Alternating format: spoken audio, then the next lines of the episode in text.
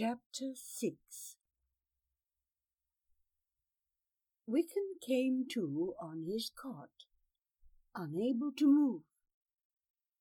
Beside him sat Tannic, holding a wet rag.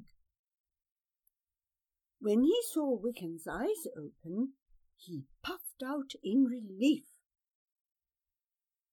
What's this? Wincing, Wiccan tried to sit up and fell back. His upper half was tightly bound in strips of pungent smelling cloth. Tannic dunked his rag into a bowl and wiped Wiccan's face. Beaumac pulled a foul and split two ribs. There's been an awful row, seeing as who his father is. When Ithac sent him from the mat, Councillor Etzia came in and made a big fuss, but Ithac wouldn't budge. It was the rule, he said. Rivalry was one thing, but cheating and holding malice got you thrown out for good. Beaumac's claiming it was an accident. Harcourt's backing him up, but we all saw it wasn't. Etzia's gone to see the king. I asked if I could stay with you, and they let me. All this without a breath between. Tannic put a cup of water to Wiccan's lips. Have a sip. You're going to be here for a while. There was a flurry at the dormitory entrance, and Istrid came hurrying across to Wiccan's cot, her hair all loose and flying in her wake like filaments of spun glass. Ismorok sorry about your ribs and wants to visit you, but father has forbidden him to speak to you again. She dropped a package onto the cover. I'm not supposed to come near you either, so I'd better go. I'll try to bring something tomorrow. You look terrible, she said, with a toss of her hair, then fled. Tannic tore open the package and found half a dozen honey breads smeared with sugar paste. They ate one each and stowed the rest in Wiccan's storage locker under his cot. For eight days Wiccan lay, while the cracks in his ribs began to mend. Each morning a healer came to test the bindings and poke and prod, making Wiccan sweat and bite his lip. Each afternoon Istrid dropped small treats and rushed out again. On the seventh day, as the boys trooped back into the dormitory, Tannic rushed over to Wiccan's cot. You missed the best class ever. Father brought the seedlings, four trays of real pine tree sprouts, and let us handle them. Wiccan slumped against his pillows. So he'd missed the treat after all. Thanks for telling me. They were cast-offs, headed for the compost pile, so I, um, mm, I brought you one. Tannic held out his hand. In it lay a tiny sprig of pine, its delicate roots still trailing soil. A perfect miniature it was, but so sickly that its green was all but gone leaving it a ghostly grey. Wiccan stared down at it, feeling the prick of dry needles against his palm. Putting it to his nose, he detected a remnant of fragrance, spicy and cool and green. He closed his eyes, drawing in the scent. Thanks, he said, but Tannic had already gone. That night, after lights out, Wiccan reached under his pillow for the seedling and cupped his hands about it. He stared down through the dark, trying to picture that seedling alive and growing full force into a graceful tree higher than a man. So hard he worked, picturing that poor little dead sprig. He could almost see it out on the open mountainside, like the ones in Dirrick's pictures, blowing in the wind and sweeping its branches up to the sun. He squeezed his hand about the plant and opened it in astonishment. Surely the needles felt softer, and he raised it to his nose, smelled stronger too. He looked about the darkened cavern, wishing for light, stroking the needles as you'd stroke a cat. Are you coming back to life? We'll see. Tomorrow, he whispered, and slid the plant back beneath his pillow. Next morning, Wiccan found the seedling as dry and dead as ever. Oh, you just imagined that it perked up, he told himself. Plants can't live without soil or light or water, and dead plants can't come back to life. The odd thing was, Wiccan still felt those needles, quick and soft, against his palm. The next afternoon, the last of Wiccan's stay in bed, Istrid came in, looking sorely troubled. You're going to be watched. Etzia is furious that you have not been punished.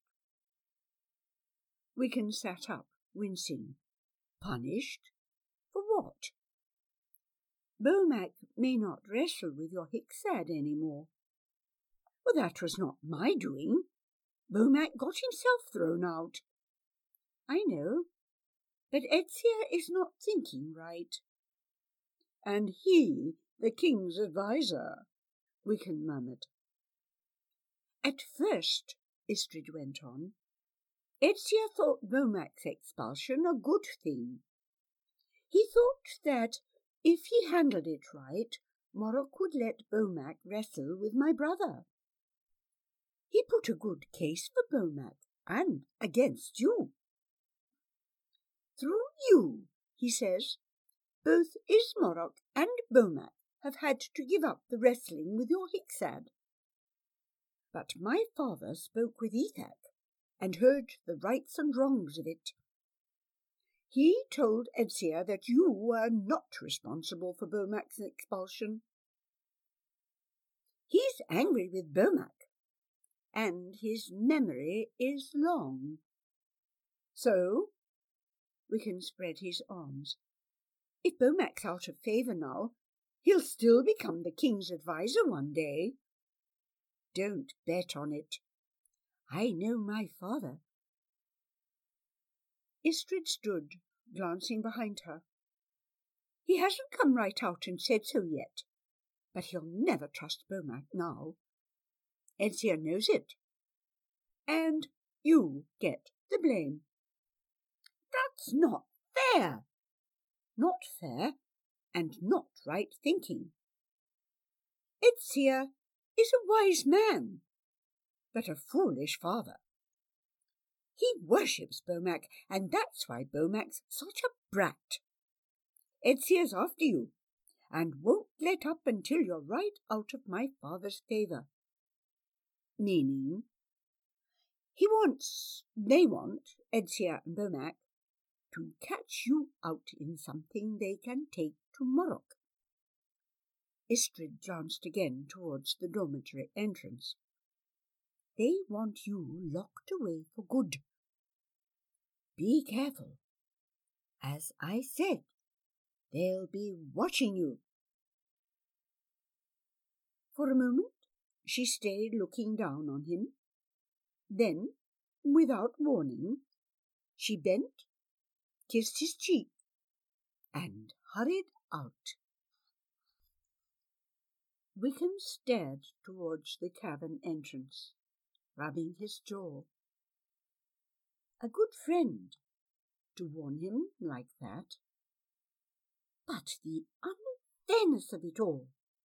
Bomac was the villain here. He, Wickham, was the victim. The warmth and sparkle of her visit faded, leaving a sense of dread. Since that god had come and marched him off to a barrack cell, it hadn't really left him. If Etzia and Bomac had it in for him, he'd have to mind his step.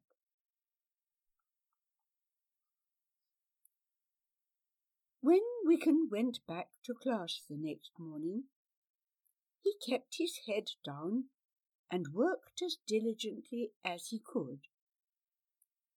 In fact, he'd missed so much that he was allowed to stay late to make up for lost time. He was almost caught up, he told himself as he lay down to sleep that night. A few more days, and he'd be on a par with the others. A few days later, Dirk led the Hicksad down to the planting cabins. There were three caves, he told them. Vast, lofty spaces, one after another, and all filled with plants. Down went the boys, descending flight on flight of stairs, until some way below the barracks level and through a maze of passages they entered the first cavern. Its arching roof hung with stalactites patched with lichens grey and green, yellow, and bubble. That was on account of there being so much light and moist air, Tannic whispered. Dirk had explained that while Wickham had lain injured on his cot. Wickham didn't answer. He couldn't trust himself to speak. Well before the Hicksad reached the caverns, the smell of living green had wafted out towards him, moist, sweet, pungent. He never smelled the like and yet somehow he knew it. When he turned the corner and reached the entrance, he stopped, gazing around in wonder. All those leaves and fronds and branches, they filled the space from floor to roof. Wickham moved through each cavern in turn, oblivious of the other boys, leaving the Hicksad behind. At the rear of the third cavern were the trays of sickly pine seedlings from which Dirk had drawn the specimens to show the class.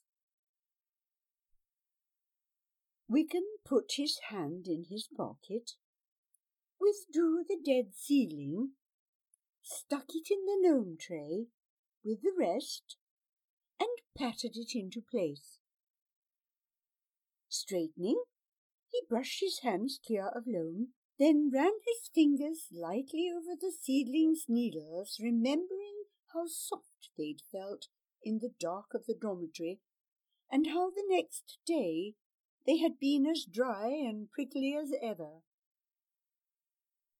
I wish you were alive, he whispered, and out in the big bright light where you belong. He turned away and made for the cavern entrance. The plant keeper was just coming in, with the rest of the Hicksad in tow. When he reached the pine seedling tray, he stopped in astonishment. Turning to Wiccan, he called out, Hey, you were just in here. Did you notice these pines at all? Wiccan looked back. The sickly sprigs were standing straight, their needles soft and green, their tips proud with promise of new spring growth. They were in no great shape this morning, Derek said, coming in behind.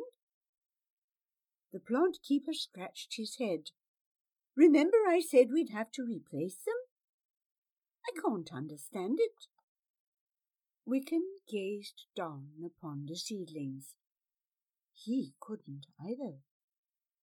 But he knew one thing for sure. He would be coming back.